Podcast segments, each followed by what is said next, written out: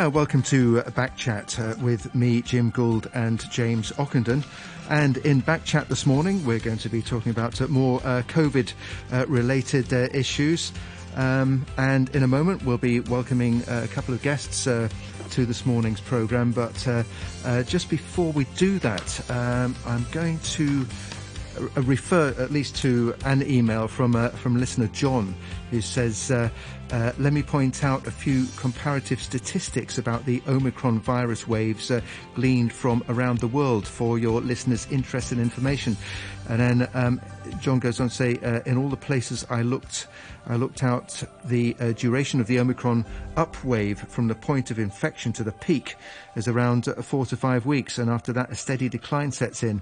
And uh, it's quite a long email. John then mentions places such as South Africa, United Kingdom, Singapore, and concludes by saying, uh, I can't help but wondering if the community mass testing exercise is not going to be counterproductive in the sense that uh, stirring the pot vigorously just around the expected natural peak of infections could uh, delay the onset of decay.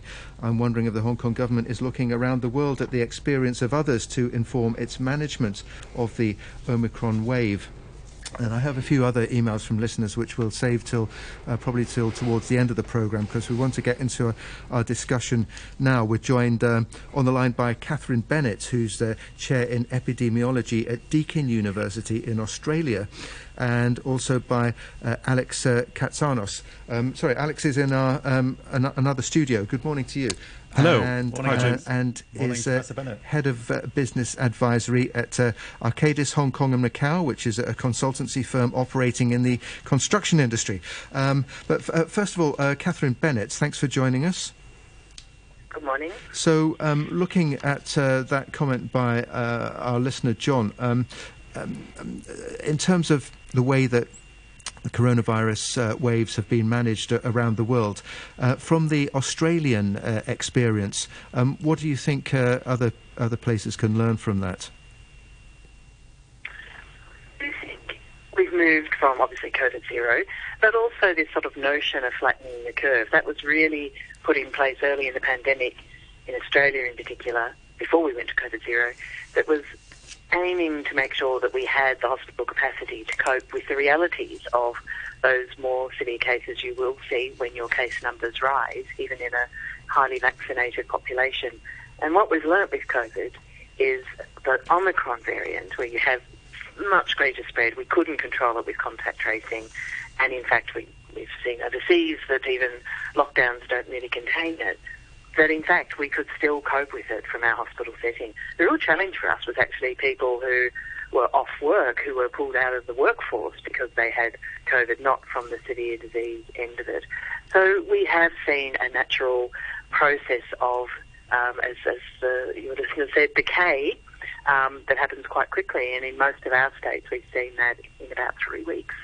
So it's not about sort of slowing down and then, you know, inevitably seeing people vaccinated if it buys you time to get more people boosted, then you can make a difference by ending the wave, but also reducing the total number of cases and particularly hospitalisations you might see. Now, the, the chief executive here has reiterated uh, that the government has no plans for a wholesale lockdown uh, to go with the mass test, mass uh, COVID testing scheme, which is due to take place later this month. Um, um, but just to remind our listeners, uh, she believed it would be necessary to limit the movement of individuals to a certain extent in order to reduce the flow of people during the testing period. Uh, Mrs. Lam also said the government would do its best to ensure uh, people had sufficient supplies and keep them well informed about the pandemic. Um, you, you did have uh, lockdowns uh, in Australia, uh, um, particularly in Melbourne, I'm thinking of. Um, again, what, what, what lessons uh, could uh, you know anybody observing that learn? Well, we found the, the lockdowns themselves became less effective over time. That was probably partly lockdown fatigue, but also, you know, the, the last big lockdowns we had was at the Delta outbreak, and we were still really trying to get that first primary course of vaccine out to the population. And so, you know, again, it was really about trying to buy time. So I think it's important to be very clear about what the aim is for going into lockdown and if you have this high risk of severe disease even if it's a, a more focused part of the community that's now at risk, it still has an impact on the entire community. But we found in the two states that put that lockdown in place first for the biggest delta waves, uh, New South Wales actually held that. They held it for a long time and they managed to hold it in place until they had the vaccine rolled out and then they could ease out of lockdown.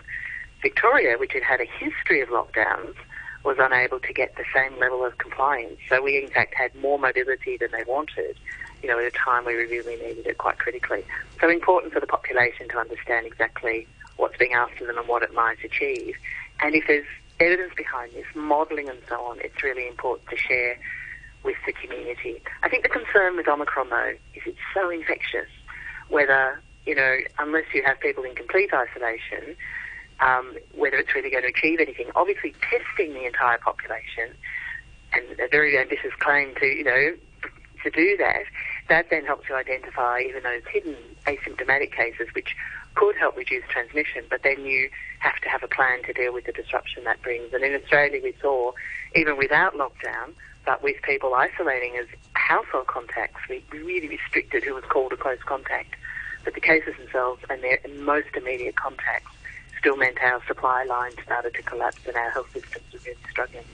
Right, and of course, Hong Kong is about 10 times more dense than, than Melbourne, so we've got a very mm. different challenge here. I mean, do you think we, we should have a different lockdown strategy given how dense our population is? Yeah, I, I think it's the, the challenge is people being aware of their, their risk and, and responding to that and, and what's in place to allow that to happen. We know that the cities that had our higher density areas so Sydney Melbourne in particular, have always seen the, the greatest concentration of transmission because it's so much harder to control in those settings. But when I look overseas, I mean, we didn't try lockdown with Omicron. We, we knew that it was struggling to work with Delta and Omicron we felt would just defeat it. Um, and it wasn't then, we didn't have the same purpose. You know, we had the primary course and now it was about the booster program, which is at least faster to roll out because it's a single dose on top of the primary course. But when you look at places like the Netherlands, they went into lockdown, saw an initial uh, drop, and then it just took off as quickly as elsewhere whilst they were still in lockdown. So the concern is that you might add this level of, of restriction that goes beyond isolating contacts and known cases. Even if you go out and find more cases and isolate them, you're still going to have a big impact from that if you add lockdown on top to people who are who aren't known to be directly exposed but just at mm. risk, then yeah, then it gets very hard to manage that. You know, in, in economic terms and just keeping everything running, I, I suspect. So you have to be very clear about what it adds. And if you're seeing the case numbers rise as you are, we're talking about a two-week period before you might actually see a, a peak. And so what you can put in place by the time it starts to work, you might have already broken the back of this Omicron wave. Okay, well, also with us is uh, Alex Katsanos, who's a, a, partner and head of business advisory at uh, Arcadis uh, Hong Kong and Macau. That's a consultancy firm operating in the construction uh, sector. Um, um, Alex, good morning to you. If we, uh, in terms of Hong Kong, if we probably better not use the term uh, lockdown because uh, the the chief executive has said again that there are no plans for uh, a wholesale uh, type uh, approach, but uh, there may be limits on movements of some individuals during the testing period. But um, in terms of the built environment of Hong Kong, if you like, what challenges does that does that you know throw up? Well, Jim, we said that uh, density might be a problem in Hong Kong, uh, but I don't think it is. There's no clear correlation, according to a report by the World Bank, that density affects the spread of the virus. So the density in Hong Kong is not a problem, it's other characteristics in the city, and that's overcrowding. And the overcrowding means that you put a maximum number of people in the smallest number of space. So in Hong Kong, our infrastructure is such that we have tiny flats for whole families. We have subdivided flats, and we have extreme reliance on public transport which is good on different times because it's quite green and sustainable, but not quite now. It's an old city, so we go small and narrow streets. And finally, we have the quality of infrastructure that's not um, extraordinarily good. So we've seen that in older public housing estates, which were locked down, they have acted as petri dishes for cross contamination. So I'm not 100% sure that if you lock people down in these sort of environments, you're doing any good. What you're doing is you're not you're, you're containing the virus from spreading from an estate to another estate, but then you may be accidentally facilitating the spread of the virus within the same estates, right? Uh, and and and to add to that, to, to compound all this, um, it's it's how old our infrastructure is, um, and the and the and the human infrastructure around them, the management. In other countries, uh, to, to, to, to, to enforce lockdowns, they've had to rely to uh, they had to rely on the um, um, uh, participation of property management firms, etc., and other facilities management firms and, and, and, and other bodies like that. In here, we've got about 35,000 buildings that are over 30 years old, and 5,000 buildings are the, the three nil buildings, the ones that have no property management, no um, um, uh, owners, corporations, no resident associations, nothing. Nobody knows what's happening in those buildings. Nobody knows who lives there and stuff. I, I, I don't know how we can say that supplies for the citizens that live there, whoever they are, will be secured or who is going to manage those places during a lockdown. Yeah. So I think the chief executive is saying that there's not going to be a complete lockdown on purpose because there can't be a complete lockdown with these with these infrastructure conditions. Yeah, we saw that in fact in the very first lockdown back in Yau Ma Tei in Jordan where uh, the chief secretary visited and said, well, I think we need to de- redevelop this whole area because of all the, the 3 nil buildings and, and, you're exactly right, that food wasn't getting through, was it, to the uh, the residents in those tenement blocks. Precisely, yes. Yeah. So, what I mean, in terms of transport, we're, we're looking at um, the, the, the, Transport Department won't comment on any sort of lockdown, but we have a de facto lockdown coming. KMB just said 2,000 staff are, are off sick, uh, 88 bus routes cut, 46 bus routes uh, reduced service. So, we, we, we're kind of seeing um, some sort of transport lockdown happening anyway. Is that uh, surely we could have seen that coming? Uh, yes, and I'm not sure this is a bad thing because you know I said in the beginning that one of the problems in in transmission is the over reliance on public transport, where you stack a lot of people together in one of those means of transportation. Um, um, I, I, guess taxis. This is a good day for Uber, I guess, right? Maybe taxis, but. Uh, um, uh, in Hong Kong, the uh, the density actually may be acting in our favour uh, because density means that I don't need to go very far to get necessities. Right. I can just walk down my building and all the necessities, all the goods I need are there. Access to services is very easy, all this kind of stuff, right? So uh, you don't necessarily need to travel to other places, and if you do need to travel, there's individual cars, there's taxis that are relatively cheap, and there's Uber. Mm. Um, uh, Catherine Bennett, what was the situation with uh, regarding transport, public transport uh, in Australia uh, when you had your sort of sort of area lockdowns?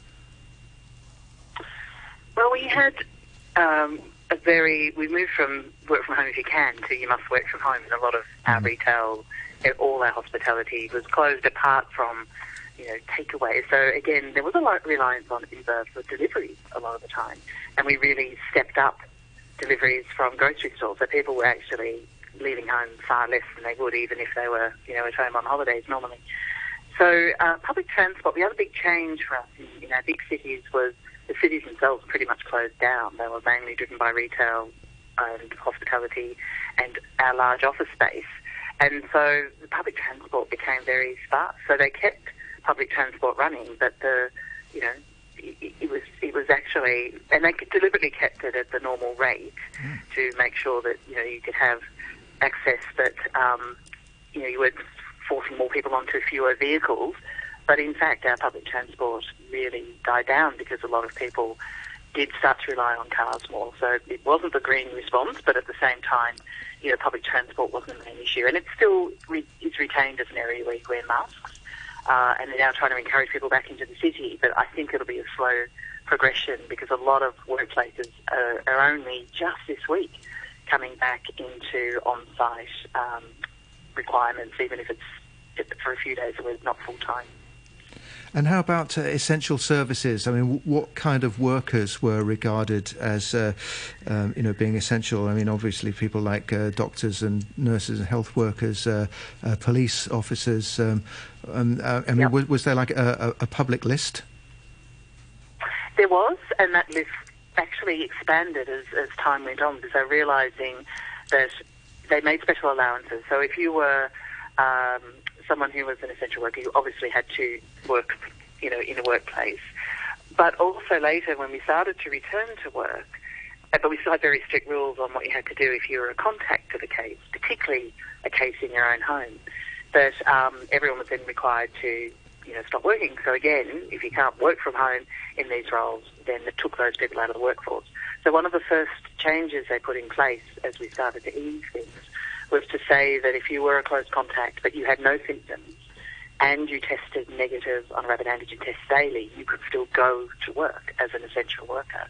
And then as time went on, they, they expanded that. So that included people working in distribution centres and other places required to keep the, the, the, the country running. And eventually, you know, when schools went back at the end of our summer holiday, um, it included teachers, for example. So they actually had to modify just to try and get this pragmatic balance between trying to still contain risk, use rapid antigen testing where they could to try and keep it safe, but keep it open. Um, Alex, you mentioned uh, um, building management and security guards. Uh, okay, I mean a lot of places don't actually have security guards, but would, would but presumably then uh, security guards would have to be uh, on a list of uh, essential workers if we're going to try and limit people's movements. They they would, uh, but there's there's a few problems there, right? So first of all, there's a problem of shortage, and second, there's the problem of what powers do these people have to enforce.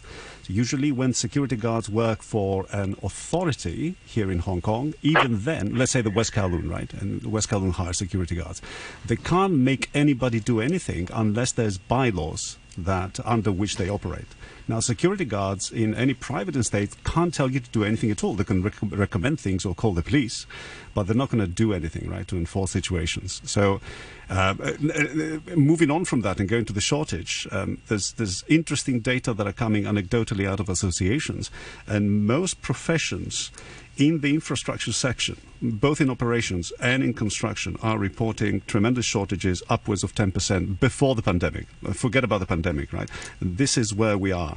And the government is seriously thinking about policies they can implement in order to, um, to mitigate this shortage that we're seeing. So we're in this environment. We're operating in an environment where um, we have shortage of staff. Um, people are getting sick and the ones that can operate as security guards or other facilities management staff don't have the power to enforce it. So, so there we are. We're bringing in a lot of, uh, in terms of sort of construction of new facilities and management of medical uh, healthcare systems, we're bringing in mainland staff. Is that something that's going to have a long term impact on Hong Kong's sector? Construction sector, for example? Um, this is a difficult political issue that probably I I can't answer. There have been thoughts for government. I mean, it's not. It wouldn't be new, right? Singapore does it. Singapore does import workers. Macau has a quota system for workers from from the mainland. Uh, it is a way to mitigate shortages that you see in terms of labour or in terms of professionals. So there's other ways, but I, I think the go-to in times in non-pandemic times would be to increase innovation and increase industrialization in, se- in sectors, so that you wouldn't have the need for so much manpower. But if we were to start using staff from the mainland or elsewhere. I mean, that wouldn't be new. It's a measure that is very well tested and uh, works very well in places with similar socioeconomic characteristics. But do you think innovation, for example, in the, in the construction of these new uh, facilities, the isolation facilities, are we seeing any innovation in this sort of, in terms of worker management and, and construction? Um, we're seeing innovation in terms of the standardization of those facilities, right? So the, Development Bureau and the PSGO has been pushing the modular integrated construction, which these units are. But also in Hong Kong, like in the Science Park and elsewhere, we have um, buildings that have completely uh, been built modular. So we've looked at the implication in terms of manpower, and yes, indeed, they, uh, these buildings are not cheaper, by the way, at the moment. Uh, when uh, economies of scale uh, of scale apply, they might get cheaper. But right now, they do drastically reduce uh, manpower, specifically manpower that has to um, fit them out and stuff. Right. Um, so that it's not necessarily innovation, but there is innovation that accompanies that. The innovation has to do with the digital part of um, of, uh, of, of designing them and arranging the logistics, which is lagging a little bit behind in Hong Kong. Although government has uh, initiatives on the way to um, to unify both the industrialization and the, and the innovation part of it. Mm. Um, what are your thoughts about that new isolation facility that's opened this week in Tsing Yi, the one that uh, uh, took a week to put together? Um, well, yes, these are modular units that came to uh, Tsing Yi. Um, mm. I've noticed that. I, have noticed they. Um, somebody commented that. Um, they have mainland sockets. Yeah. somebody even con- commented uh, one country, two sockets, I've noticed. so, um, uh, yes, uh, they are feasible, they're viable, they are modular units that we very well know about. Uh, I mean, the, the important thing is you can bring those things in and you can travel them and set them up relatively quickly, but how do you set up the infrastructure and the management around them so that when you put somebody in there, they don't get forgotten and we find their corpse next year? Mm-hmm. So that's, that's the difficult thing about those things, that, that you you need to set up a management around those units. Mm, mm. And there's obviously a big push going on to create more isolation units. I think uh, something like uh, 70,000 should become available once the projects are completed. Uh, uh do, do, you see uh, much scope for for uh, you know for further? Improving or making available such places? I mean, is there is there is there room? Are there are there old buildings? Are there other facilities that that could be used? Do you think? Uh, I think the, the, the government has lifted the cushions to see where there is space and land in Hong Kong to do this or available units, and I think they've come up with a number of approximately 100,000 units. Right, uh, that's that's where we are mm. now. If Hong Kong U is correct about how many people are going to get sick, they're thinking that at peak we're going to be we're going to have 200,000 a day. And let's say that we keep somebody like that for 10 days. If we make that calculation until the rate of entry and exit equalizes, we would have approximately what is that? 2 million people that are sick at any given time. So those facilities would account only for approximately 5% for all the people that report um, sick and uh, so you can't use them as a measure to isolate everybody that tests positive to the virus. We will have approximately 100,000 facilities. I don't think there's scope for more because I'm sure the government looked everywhere. So they will have to be used with, approx- with, with, with appropriate management around them for cases that uh, require some kind of special attention or isolation. I do not know where those cases are, um, but but uh, but you can't use them for everybody that tests positive. I think people's houses will have to play that role. Hmm. Can we go back to the overcrowding que- uh, question? Because of course, in Hong Kong, I was walking in Mong Kok last night. There were you know a massive street that used to be pedestrian, but is now returned to cars. So everybody's crowded on the pavements. Uh, a perennial problem in Hong Kong. Um, perhaps Professor Bennett in, in Melbourne, did, what sort of uh, scope was there for making more space for people? Were there pedestrianisation schemes or, or things like this there? Well, one of the big changes in our cities was actually moving to eating outdoors.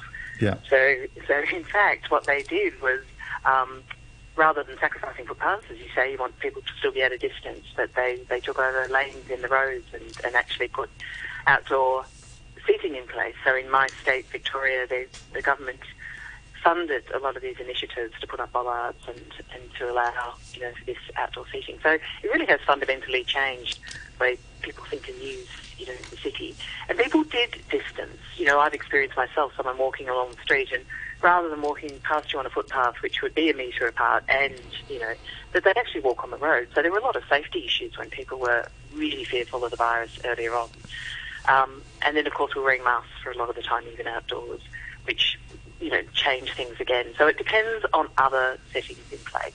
How many people are, are out and about, and we're still, um, yeah, that's very patchy in, in our states. It depends um, where you are. The city is still incredibly quiet, but also whether people are wearing masks. And if someone goes out and chooses to wear a mask, it's no, no longer compulsory outdoors, but other people aren't, then they can, that can be off-putting for them. And so it's really a combination of use and actually trying to get some places more vibrant again, but to keep it operating in a way that allows people to distance and doesn't keep some people, particularly those who might be immunocompromised, isolating at home for the rest of their lives. We've got to find a way of, you know, managing this.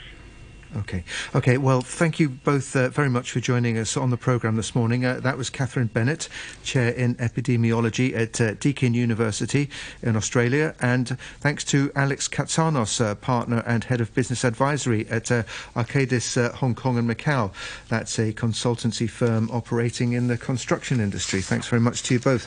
Um, just before we bring this episode of Back Backchat to a close, just a few more emails uh, from listeners. Uh, this one from Alonso, I read out half of it yesterday. I'll just I'll just finish it now. Um, Alonso is a, a, regular correspondent to uh, Backchat and COVID nineteen, and uh, is not uh, is not a fan of the uh, of the uh, community wide testing program that's coming up. It says. Um, as you reported in your news uh, earlier today, uh, Gabriel Leung and his team at Hong Kong U are urging the government to delay uh, compulsory universal testing until late April. Other medical experts, such as Professor Ivan Hung, go one step further and raise doubts about the usefulness of having a CUT program yet the government is, so far, ignoring their calls. Similarly, scores of Backchat expert guests have in recent days recommended that the government uh, reduces or even entirely scraps the current mandatory 14 day hotel quarantine policy for arrivals because it no longer serves a purpose, replacing this with a seven day home quarantine. Once again, government has failed to listen, further crippling our economy and as uh, as uh, Alan Zeman pointed out uh, yesterday, resulting in an exodus of expats from Hong Kong. The government must listen to experts, postpone or even scrap CUT and remove hotel quarantine mandates for arrivals in Hong Kong. Uh, Lynn says. Uh, uh there's been a glaring lack of information from the government about what to do with children with disabilities or special needs over the next few months. I contacted various government officials to ask for guidelines in terms of being separated from parents if the child tests positive, but have had no response. Is anyone from the government considering what the effect of this prolonged closure of schools is doing to them with no social interaction? Now, uh, we are facing a lockdown, although, uh, Lynn, I would say, of course, the chief executive has said uh, we're not facing a full lockdown, but maybe some restriction on movement. But uh, Lynn says, uh, what will be counted as essential services? Uh, my son needs speech therapy physio and occupational therapy, and he normally gets this at school, an international uh, mainstream school, as he only has mild and moderate needs. He has been going to private clinics while schools are closed, but what happens during lockdown? Are they essential? Everyone is talking about the elderly, but forgetting about another vulnerable sector of society who are being totally ignored. And uh, let me see. Uh, um, Okay, this one I'll leave till tomorrow. But uh, but Colin says uh, on a final note for this morning, looking forward to when COVID is on its way out and Hong Kong is getting back to normal. Do something to bring the community together and have some fun, like the world's longest conga, currently 25 kilometres, set in the Netherlands. Hong Kong's de- uh, dense population makes it uh, ideal to organise. Thank you for that. That's from Colin, and um, thanks to our listeners. Uh, thanks very much to you, James. Thank you. Are we conquering uh, no, on the way out? Not, uh, not just yet. okay. Not just. Um, a quick look at the weather before we go to the news summary and morning brew. Uh, mainly cloudy, mist patches. Uh, sunny intervals during the day, top temperature around 22 degrees, uh, moderate to fresh easterly winds. The outlook uh, warm during the day in the next couple of days, misty in the morning and at night. One or two rain patches on Monday morning, becoming fine during the day, uh, dry with cool mornings midweek next week. It's currently 18 degrees, humidity 78%. Hospitals are facing huge service demand. The hospital authority appeals to COVID-19 patients with mild symptoms or no symptoms to not go to the accident and emergency departments. For those who have medical needs, they can make appointments at the designated clinics for COVID-19 of the hospital authority. Visit ha.org.hk for details. For others seeking consultation at hospitals, please be considerate to medical staff and follow their advice. Together, we fight the virus. The news summary with Andrew Shirovsky. A top epidemiologist says a citywide testing scheme will help to control the current COVID outbreak. But Professor Benjamin Cowling from the University of Hong Kong School of Public Health said if the purpose was to get the number of cases back down to zero, it would consume a huge amount of resources for very little public health benefit. Professor Cowling also said the number of COVID cases in Hong Kong could peak in about seven days, but it would only be a halfway mark. New research shows that removing your surgical mask to smoke could increase your chances of catching COVID. The University of Hong Kong and Chinese University found a link between smoking and a higher risk of contracting the virus. And Ukraine says a delegation uh, has left Kiev for a second round of peace talks today with representatives from Russia, just across the border in Belarus. Earlier, an overwhelming majority of member countries at the UN General Assembly voted to deplore the Russian incursion in Ukraine, calling for an immediate withdrawal. We'll have more on these and other stories at 10 o'clock. It's time right now on Radio 3 to say good morning to Phil Whelan and his guests on the Morning Brew. Hello. Good morning. Good morning. Morning. Hi. Good morning. And good morning to you too. How are you doing? Excellent. Hello. Good morning. Good morning. Good morning. How are you? Good. Fine, thank you. Thanks for inviting me to your show. How are you? Good morning. How are you? Good to see you. On your radio and live online, this is the Morning Brew. Morning. Good morning, cowboys, and welcome to the all important Thursday here on Morning Brew. As much as possible, the show must go on. Now, that is the message across the board at the moment, and it's what Tisa Ho, the executive director of the Hong Kong Arts Festival, will be with us, you, to discuss at 10 past 10. It's still happening. All of their artists are going to be appearing online, but they're still going to be bringing you the wonderful performances, even in these troubled times. Plus, Tisa loves being on the radio. After 11 o'clock, our vet Dr. David Gething will be with us. Hong Kong 2022 has made him and vet colleagues all over the place approach their work very, very differently and acquire some new skills they had no idea they would be needed. I don't know if recently you've been trying to get Tibbles into the vets, but it's very difficult, and Dave will explain why. Oh, of course, and answer any questions you may have. Find us on Morning Brew's Facebook page or morningbrew at rthk.hk, anything you like. After 12, we're off to Verona in Italy for our monthly wine wine with the one and only JC Viens, who's going to get up super early to have a chat. So join him on Facebook Live.